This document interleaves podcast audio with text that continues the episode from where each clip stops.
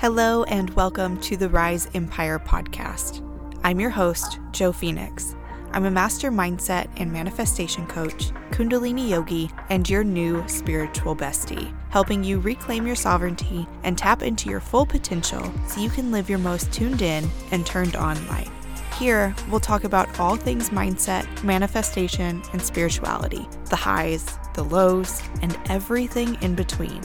Tune in weekly for all the juicy conversations, inspiration, tips, tricks, and motivation to get your week started right. Let's dive in to this week's episode. Hey, hey, friend. I hope you're having an amazing morning or afternoon or evening or night, whatever time it is that you're listening to this podcast. Today's topic is, in my personal opinion, highly underrated and that's the power and magic of gratitude and how to cultivate a daily practice. Growing up in a lower middle class family in the States, there were many times that money was super tight. We always had what we needed, but going to school, I'd see some of the other kids who always seemed to have more. The name brand shoes and clothes, and even though in middle school we were wearing uniforms, they were the kids who had Abercrombie and Fitch and the Dooney and Bourke bags. And in high school, it was the kids who were always on point with their style. They were all best friends with each other. They were considered the popular kids. And it was easy back then to get caught up in that lack mentality of feeling like you're left out and you don't have what you need or what you want. And now I'm so grateful to have had that experience. But back then, and when I think about those times, I had a few really good friends, and the contrast between their lifestyles was very, very different. We all hung out together. We were all part of the same friend group. And two of these friends in particular, one came from a wealthy family and lived in a prestigious neighborhood, and the other lived in a rundown house, essentially taking care of his two younger siblings on his own because his father was in prison and his mom was rarely ever home. So I was able to see and experience both sides as an outsider. I always knew that things could always be worse and that things could always be better. This time period created a lot of interesting perspectives and beliefs, and while I was grateful for everything I had at the time, I hadn't yet experienced the true depth and power of gratitude. It was still very surface level until about 12 years ago. So, what you can expect in today's episode is the benefits of gratitude and why it's so important in manifestation and in your life in general to have a gratitude practice. So, what is gratitude in the first place? Gratitude is acknowledging and appreciating the good things that we have in our lives. And research has even shown that practicing gratitude has a myriad of benefits and can have a positive impact on not only our mental health, but our resilience, relationships, and even our sleep. It can reduce stress and anxiety and improve your overall mood. It can help combat feelings of depression and increase overall happiness. It can help us better cope with difficult situations and challenges. It can help us strengthen our relationships by fostering better communication medication, and it's even been shown to improve sleep quality and help you fall asleep faster. Now, all of that's amazing, right? And this is where I say, but wait. There's more because there really is more. And when we explore how gratitude is linked to manifestation, there's so much we could talk about. There's a reason there are hundreds of books written on this subject. Gratitude plays a huge role in manifestation, probably a lot bigger than anybody has ever told you before. There's this common saying in the personal development and manifestation world that what you focus on expands. And let me explain a little bit of the science behind what I just said. We have this part of our brain called the reticular activating system. And what this reticular activating system, or RAS, does for us is it helps us filter out information based on what we find important.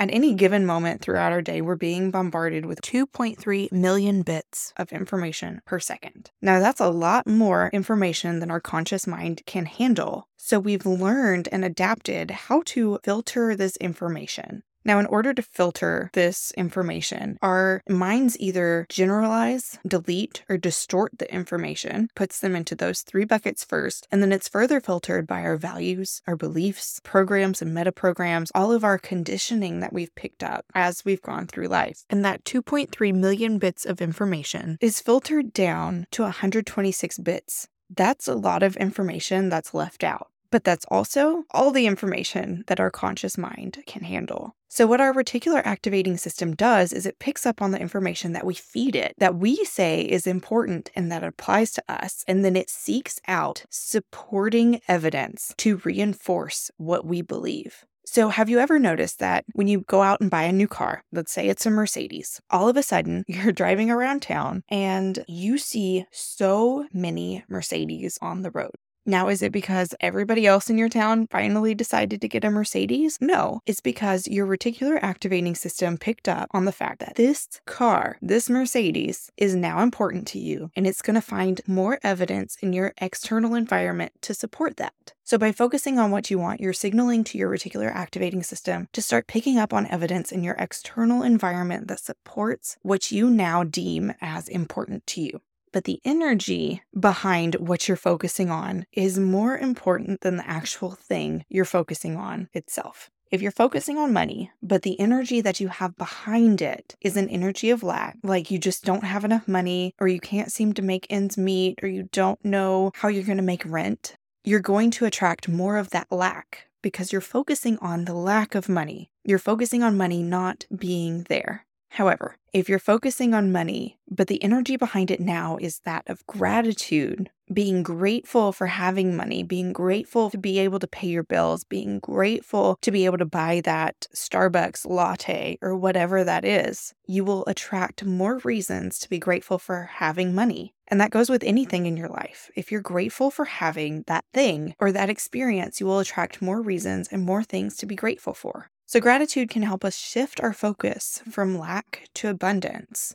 And I know that there will be times in your life where you might find it hard to be grateful for things or to find things to be grateful for. But I promise you, there's always something there. Always something, no matter how small it is. When you find the little things in your life to be grateful for and you start practicing gratitude, simply the activity of practicing gratitude will open up the floodgates and attract more things for you to be grateful for You'll find more and more things in your external environment for you to be grateful for. Now, on the flip side of that coin, if all you can see are things that are going wrong with your life, your reticular activating system is going to pick up more and more things that are wrong with your life. Now, I'm not saying to ignore the things that you don't like in your life because they can be a very good teacher on your journey. It's important for us to have this duality where we can see what we don't want and experience what we don't want so that we know that we don't want it. And then we can create and understand what we do actually want. So, if there are things that you don't like in your life, congratulations, you're normal. And you can use those things that you don't like in your life to create something that you do truly want. The purpose of gratitude isn't about bypassing what you're feeling or completely ignoring what's going on with your life. And I firmly believe that there's a lot of toxic positivity and spiritual bypassing going on in the manifestation and spirituality community. And I don't agree with it, but that's a whole episode for another time. The purpose of gratitude and having a gratitude practice is to change your perspective. Wayne Dyer said, When you change the way you look at things, the things you look at change. And that's what we're doing when we start our gratitude practice.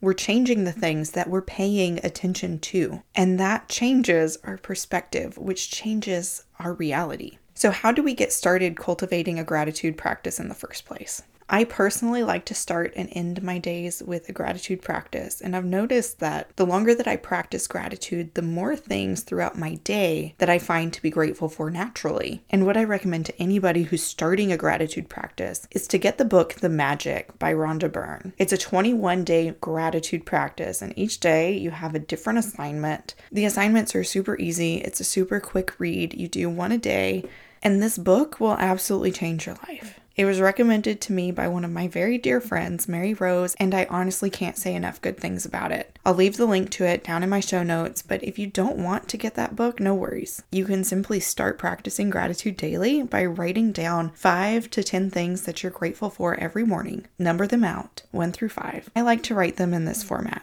So you start number one, I am so thankful and grateful for blank. Fill in the blank. It can be anything. And then I move on to number two, same format. I am so thankful and grateful for fill in the blank, all the way down to five or 10. After that, I read them again, either out loud or in my head, and I really feel into the gratitude, really feel into being thankful for whatever it is that I wrote down. And then I say thank you, thank you, thank you after each one. And at night before I go to bed, I like to out loud, like I am dictating a letter to the universe, say, Dear universe, thank you so much for, and then I just go on a gratitude rant. Thank you for waking me up this morning. Thank you for my health. Thank you for my family's health. Thank you so much for the beautiful home that we live in. Thank you so, so much for my toothbrush and the workers that had to make my toothbrush and the manufacturers and the warehouses and all of the things that it took to get that toothbrush to me. And then I start to throw in things that haven't yet happened in my life. Thank you so much for the successful launch of my upcoming program.